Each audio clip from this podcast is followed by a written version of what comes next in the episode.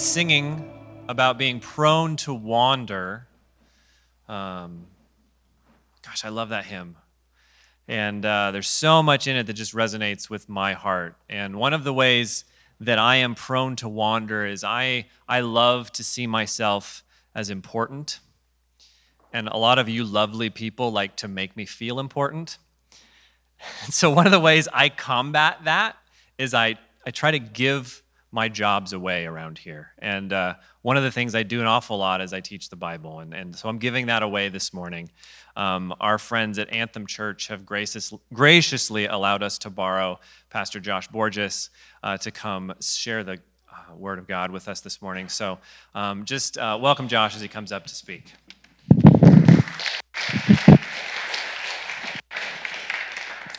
Good morning, Revelation Church guys doing well?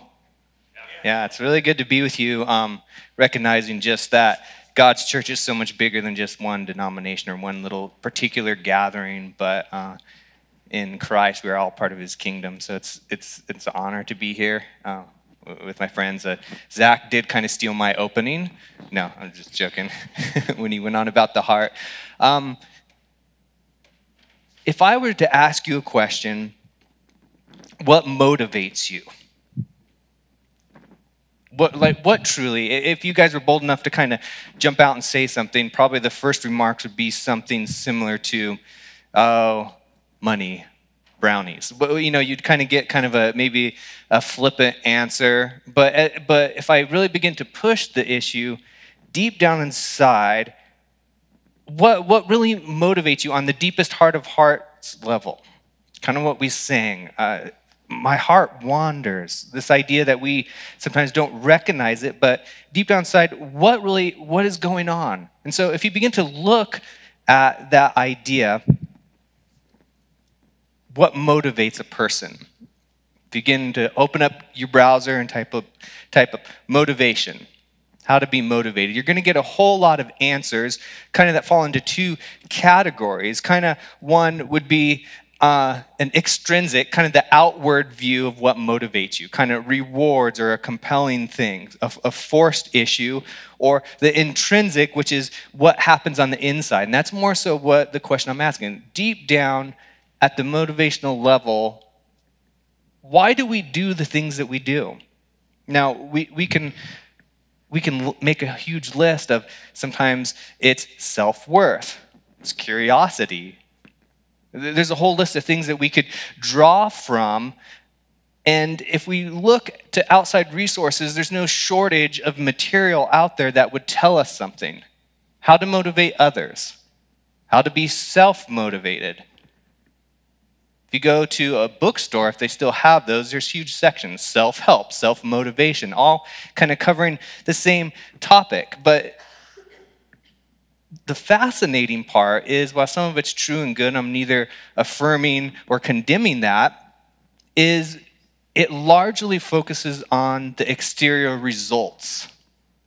What you do, what, what you've done. And I think that's kind of the heart of this passage here is when we begin to just focus on the, the outward results of what happens, we begin to neglect the more inner thing, this inner, deeper truth of what is really going on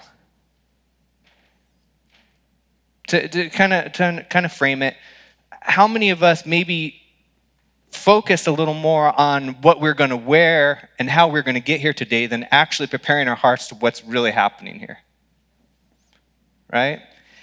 Now, that is not to be condemnation, but that's just to highlight we generally forget that there's this internal being, this, this internal self at our truest point where worship exists where life exists, that from out of that flows everything else. And so we naturally just look on the outward things. And I think that's one of the key things that's happening here. So in verse 15, we see that the Pharisees and scribes came to Jesus from Jerusalem. So the Pharisees and scribes, we're familiar with who they are if you've been at any time here at Revelation. But a couple key points is they're from Jerusalem meaning this that these are the who's who of the religious crowd. See, up to this point, Jesus has been primarily doing most of his ministry in Galilee. Galilee's not a place of prominence, not necessarily a place of affluence. But this in, in our today's culture, this would be the people who are this delegation sent to find out who Jesus is. This is kind of the way of putting it of these people, these lawyers, these studiers of the law, these priests, they're kind of the Oxford and Cambridge, where they view Jesus as kind of the maybe a high school graduate from some podunk, podunk town. That's kind of how they're approaching this. There's some weight to these people and who they come, and they come to challenge Jesus. And they say this in verse 2 Why do your disciples break the tradition of the elders? For they do not wash their hands when they eat. So here's the challenge why don't they follow the tradition of the elders? So, what, what is that? We have an issue, the tradition of the elders. So, the tradition of the elders isn't from the Holy Scriptures or from the Bible, as we would call it, but the tradition of the elders is an oral law, an oral tradition. And it's been passed down from generation to generation. And later on, much after the time of Jesus, around maybe 200 AD, these things were written into a text. They were kind of gathered together and, and published that way. Um, but what happened, how this came about, is we had the students of the law. They begin to get together and they begin to explore all the ways you could apply God's word. How, how should we respond to it? When we have the law, how should we react to it? How should it be applied in certain situations? And the idea was this if the law is one thing and we're told not to do it, is it possible to build a buffer or a safety zone around this law? So if, if, if committing an infraction against the law was similar to walking off a cliff, they would begin to build this buffer. Hey, if we have this wall here, way back and add these extra rules, then there's no way. If we do not break this tradition here, there's no way we're actually going to break the actual commandment. And they did this to show their holiness. They, they understood that they were to be this holy people, people set apart. So, original intent might have been good. It wasn't a, a devious attempt to do away with God's word, but they're trying to add something to it. Now, no, Jesus wasn't necessarily opposed to this traditional law, this law of tradition. Some things he even upheld, such as prayer before meals, something that we do. Except I think in the actual tradition is prayer after meals. And the only time Jesus seemed to object to this is when it contradicted God's word. So we can see their, their offense is the tradition. So you have these two authorities. We have God's word, which we follow, and we have the tradition of men or the tradition of the elders. And they're offended because um, it had to do with cleanliness. It violated a certain aspect of their law. They weren't washing their hands. Now, this isn't about hygiene, about that's really disgusting. You guys don't wash your dirty hands before you eat. That's not what's happening here. But it is, has to do with rituals based on ceremonial cleansing. Probably uh, the idea that when they would do sacrifices, temple sacrifices, this would be out of Exodus, that they'd wash their hands and feet for these sacrifices. But they took this, this law that was commanded in God's word and they began to extend it out and build a wall around it and say, hey, this extends to all times in all places for all things, especially eating. So there's this idea of defilement. They were made unclean, similar to what was, should have taken place at the temple, just at a simple meal. And Jesus answers them this Why do you break the commandment of God for the sake of your tradition? Verse 3. So Jesus doesn't directly answer them, but he, he asks a question, kind of typical Jesus. Does he ever answer directly? He kind of seems to answer with questions. Why do you break God's word to uphold your tradition? That's the point. So, so the point of his offense where he says you're wrong is you begin to take this tradition that's man's and begin to elevate it above God's word. And he, he reiterates this in verses 3 and even in verse 6. He comes back to it that the word of God has this authority. The tradition doesn't have anything more to offer, it, it, it's a lesser thing that you've taken and you've made a bigger thing. And when you begin to substitute man's teachings for God's word, you have a big problem. Why is that? We, we have scripture um, that teaches us the purpose of God's words. Why does it have the authority? Why, when we gather, do we stick with God's word? Is that important?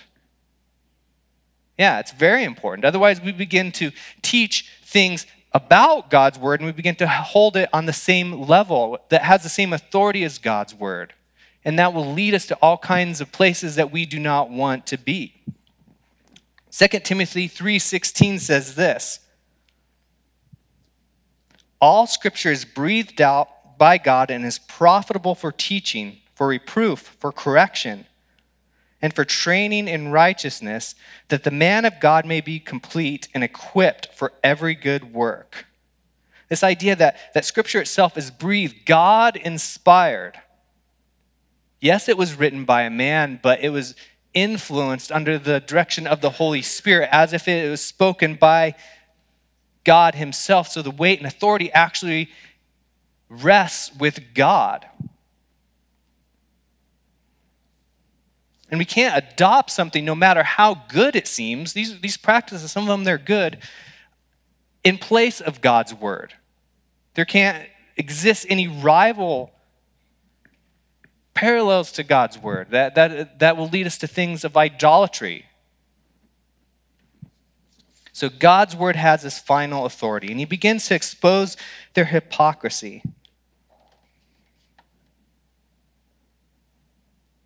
For God commanded this honor your father and your other honor your father and your mother and whoever reviles your father or mother must surely die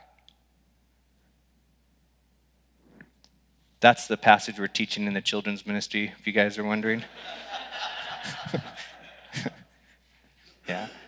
What a harsh statement, right? God throws out this law. He challenges them with a, a law from God's word. Really, you, you're concerned about washing hands, but, but here's the law. God's word says this honor your father and mother, this relational law. And he takes that very serious. This comes from Exodus. Honor your father and mother. Even when you no longer live with them, you are to honor them. And the penalty is pretty stiff. See, God takes these relational commands very seriously. But they begin to take this and they begin to twist it and pervert it. This is probably one of many things that Jesus could have pointed to, but he, he uses this. Here's an example. This is what God's word says, but this is what you do. This is how you manipulate it to your own gain. But you say, if anyone tells his father or his mother, what you would have gained from me is given to God. He need not honor his father and mother, so for the sake of tradition, you have made void the word of God. So, what was happening in this day is they had this practice called korban, meaning devoted to God. And so they would, they would use their assets and their belongings where they could actually dedicate them to the temple or to the work of God that were only payable on death. So when you would die, then all those things would be transferred to the temple or to God's work. And they could say, hey, this is devoted to God. So when anything arose within the family, if the parents had needs, they'd say, I'm sorry, I'd like to help you, but these things are devoted to God. I'm a good person. They're, they're devoted to God. And, and in that society, that largely would have been viewed as a positive thing. You know, your mother comes to your son, and you're like, oh, he's so holy. He devotes all his things to, to the temple. That's a good person. But the motivation, what are we getting at? The heart issues. See, during the time that they still own these things, they could use them for their own personal gain and use. They neglect one thing where they should have caught the heart aspect of God's law and begin to take, take care of the immediate need, but instead they'd say, I don't want to use my money. I need a good, holy excuse to use things for my own gain. And so, typical of mankind we begin to, to come up with ways and reasons and kind of show that, oh, the, my motivations aren't really that bad. I'm, i need to justify it this way. And so they came up with a system that goes violates God's word to kind of uphold a tradition. makes them look holy. It makes them look more spiritual. And their, their hypocrisy is exposed. You invalidate God's word for the sake of your tradition. Begin to lessen the authority because you have this tradition that you've held above. Verse 7 You hypocrites, well did Isaiah prophesy of you when he said, This people honors me with their lips, but their heart is far from me. In vain do they worship me, teaching as doctrine the commandments of men. So, hypocrisy, kind of playing the game, looking the part, the outward, exterior things were correct and they were in order. But on the inside was where the real problem is. And on the inside is where Jesus seems to point them to. That's the problem. Your worship is vain. It's meaning it's fruitless. It's completely pointless. Could you imagine going through life and everything that we did here if Jesus were to show up and say, "Hey, it's completely pointless"? Be- because inside your heart, you're you're you're not you have a different motivation. Something is off, something is wrong, something has wandered. When you elevate man's teaching to the level of God's authority, you have a problem. Because human centric teaching and philosophies kind of lend and lead to human centric teaching and worship. If we take truth and these philosophies and principles and begin to elevate them above what God says is true and what brings worship and honor to God, we'll find ourselves worshiping ourselves. We become at the heart and the core of religion. Our preference has precedence over God's word and what He commands.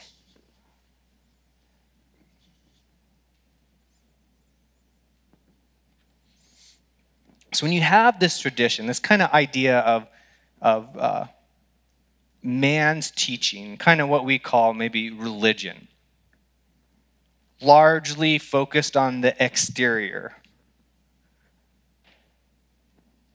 Religion, how, how we use God either for a sense of control or maybe we use God to get something. I, I follow this God because he gains me favorable health. He promotes me at work. Or sometimes, like, we, we follow God or religion, vain religion, be to appease God. We think that there's a God who will bring judgment, and when we just worship Him, He's appeased. But those are, those are vain pursuits. And so when we take this false religion and then compare it to God's word, this is the whole argument here, right? What you hold and what you want to worship, how you want to worship, versus what God says, how He should be approached, what He's mandated, we have a worship problem.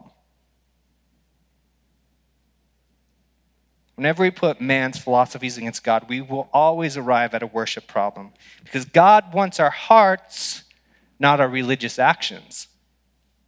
Even when they're good, He's looking at something much deeper inside. Not just what we do that's right on the outside.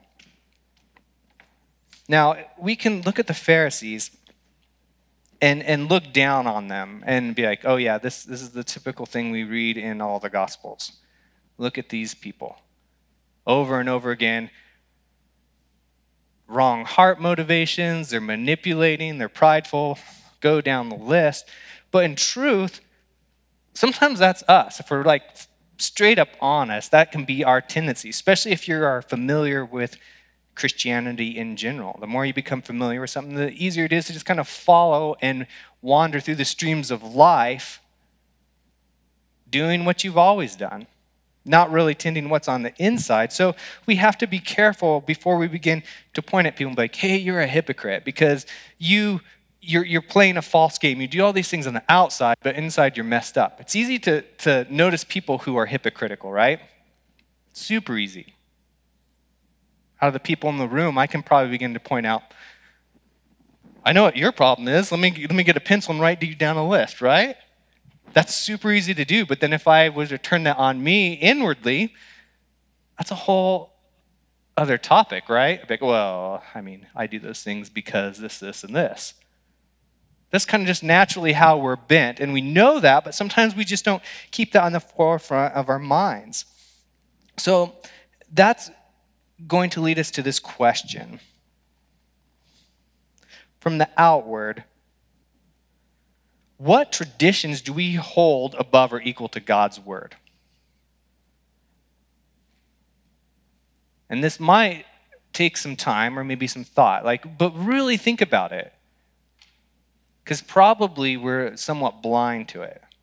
The reality is that the things that we've inserted or that we do, um, certain rituals, certain religious rituals, maybe foods or holidays we participate in, maybe the political system we follow,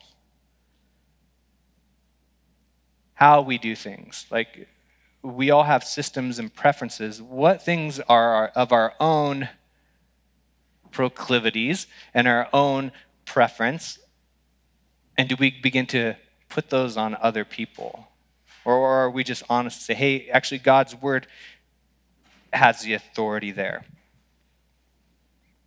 And, and sometimes these, these parameters, these walls that we set up are, are, are good intents. They, they keep us on the path. They are disciplines that are, that, are, that are really good. But are those practices actually what makes us holy? Is that what leads us to the place we need to be for spiritual growth? If we begin to give them too much weight and affection, yeah, they probably are. They will lead us astray. We'll begin to worship those things versus actually worshiping God.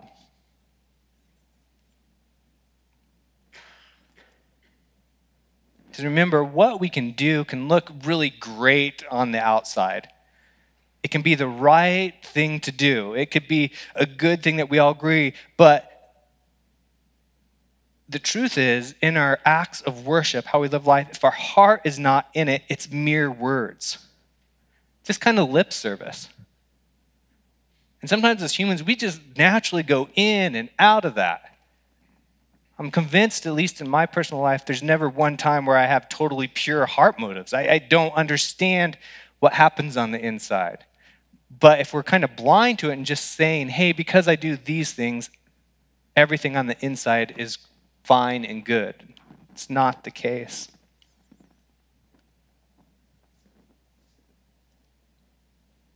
It's easy to affirm the right doctrines, the right statements, but honestly, what we need to be saying is God, search me. As the psalmist in 139 says, Search me, know me, try me. We're on the right path, but as we sing, hey, our hearts do wander. Are we open to that? Or, are we, is it easier to just point your finger at the people who obviously are not following correctly? So it kind of leads us to this idea. If, we, if it's possible that we can honor God with our lips, our, our, what we say, and our actions, but our hearts are not in it. They're far from God. And, and we can have fruitless, vain, pointless worship of God how do we worship God from the heart? How, how do we know? We kind of have to ask that question. How, how do we truly, authentically worship God from our heart? Well, first off, if you are a believer, if you have been redeemed, if you are a follower of Jesus, you have passed from death to life. What's on the inside that once was dead has been made alive. There should be something different on the inside. God by grace through faith, by simply believing in the work of Jesus, has taken a heart of stone and has inserted a heart of flesh.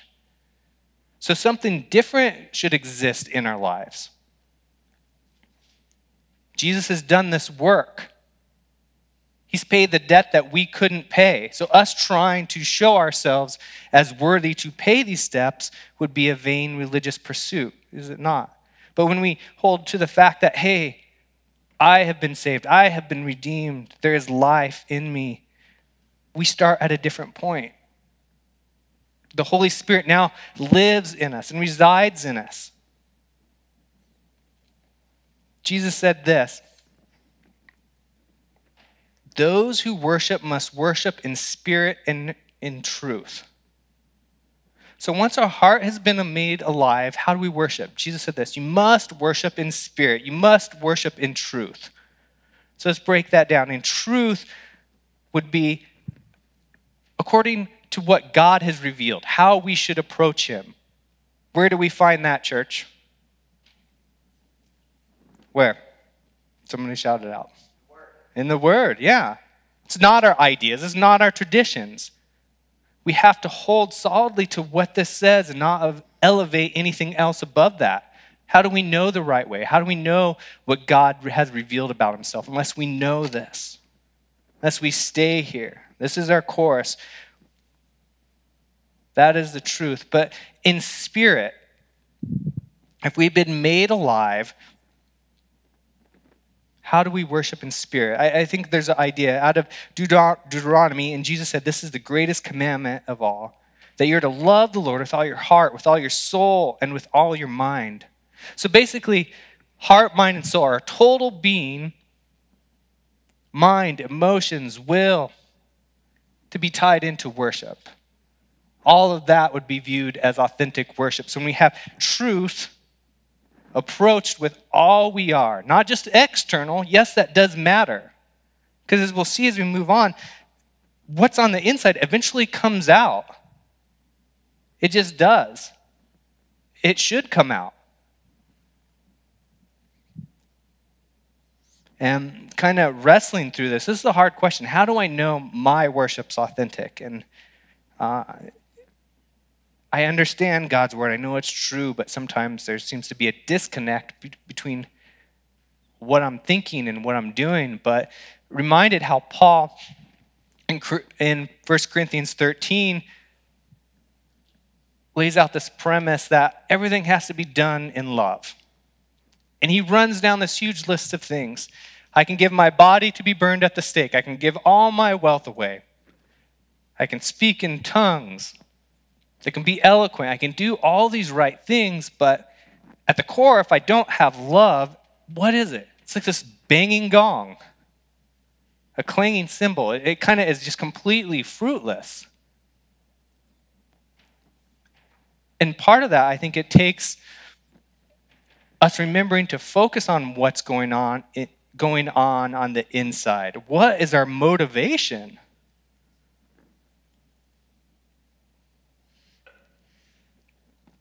Now, we could leverage this as a pass, being, hey, you don't really know what's going on inside anyone's heart. I don't truly know what's going on in any of your hearts. I can only judge what maybe comes out. We can also use that to say, well, sorry, you can't judge the way I externally worship because of what happens on the inside. You don't know my heart. But God's word and truth informs us of how we should live, does it not? It speaks of patience and kindness and generosity in worship and how we're to use our bodies in worship and in song. Are we yielded to that? Because that should be what is coming out. As God's word, as the authority, and as a king, Jesus, if we're part of his kingdom, are we holding our hearts from that? Are we just in name only a part of his kingdom? Does he rule and reign in, in total in our whole lives? Not just in this church, but does he truly reign in every aspect of our hearts, in our minds, in our thoughts?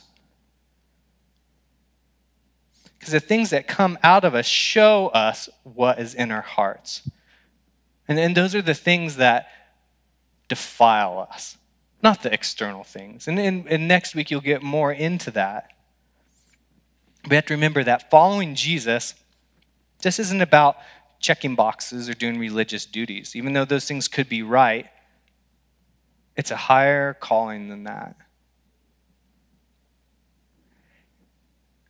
It's a relational component.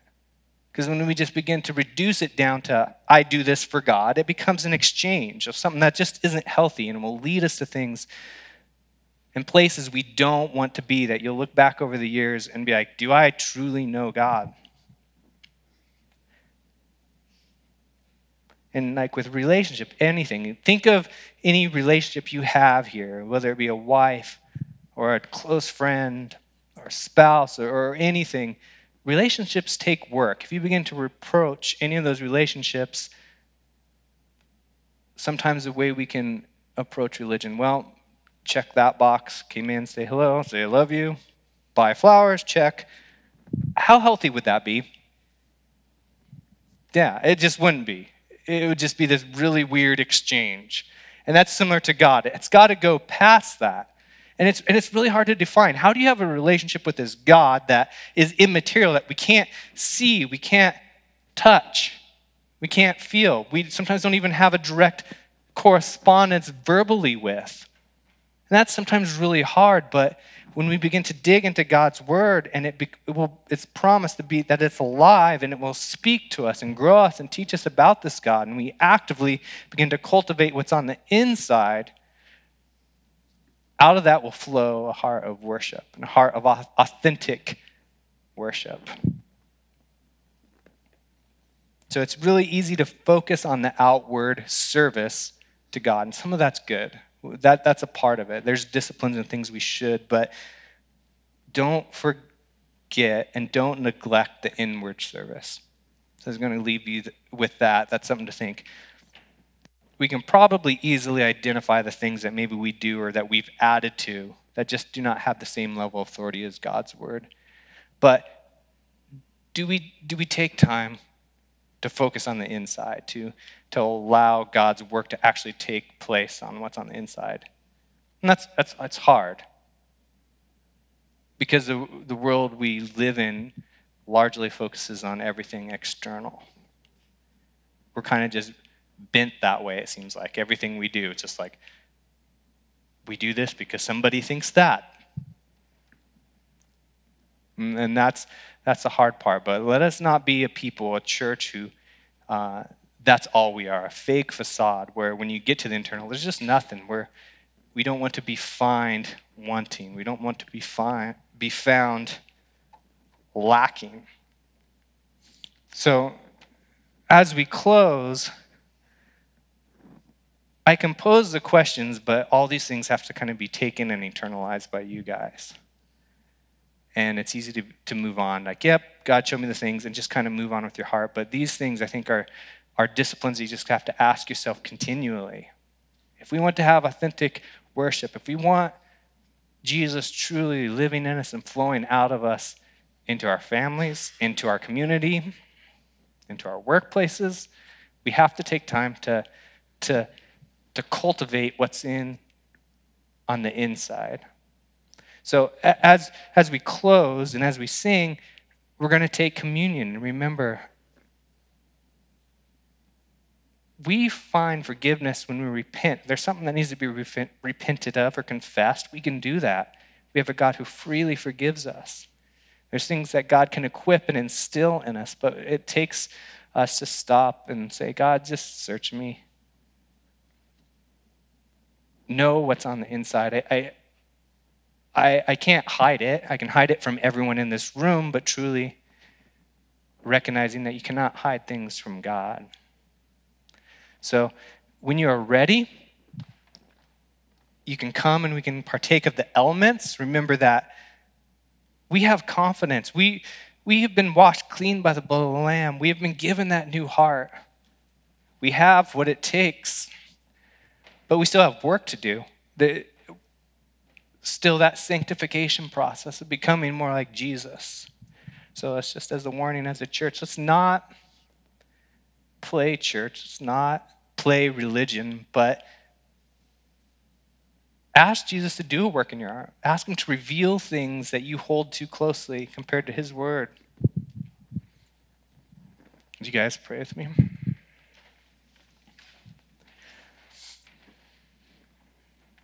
God, we, we recognize that we have hearts that wander at any given moment, Lord. Sometimes we, we elevate things above your word. God, forgive us when we do that. God, but we, we thank you that we have a confidence that we can come before you and come before you boldly. That your grace is there, that your spirit is alive and active in us. So, God, may we not hold areas back, but as being part of your kingdom, as being followers of Jesus, that we would yield over just the areas that we try to control. God, we thank you just for loving us and, and understanding and being patient with us. And God, I just pray for uh, this church. Uh, may these people grow, grow deeper in your knowledge and understanding of you and your grace. Use them to impact this community where they sit. And God, we thank you and praise you, and that's in your name. Amen.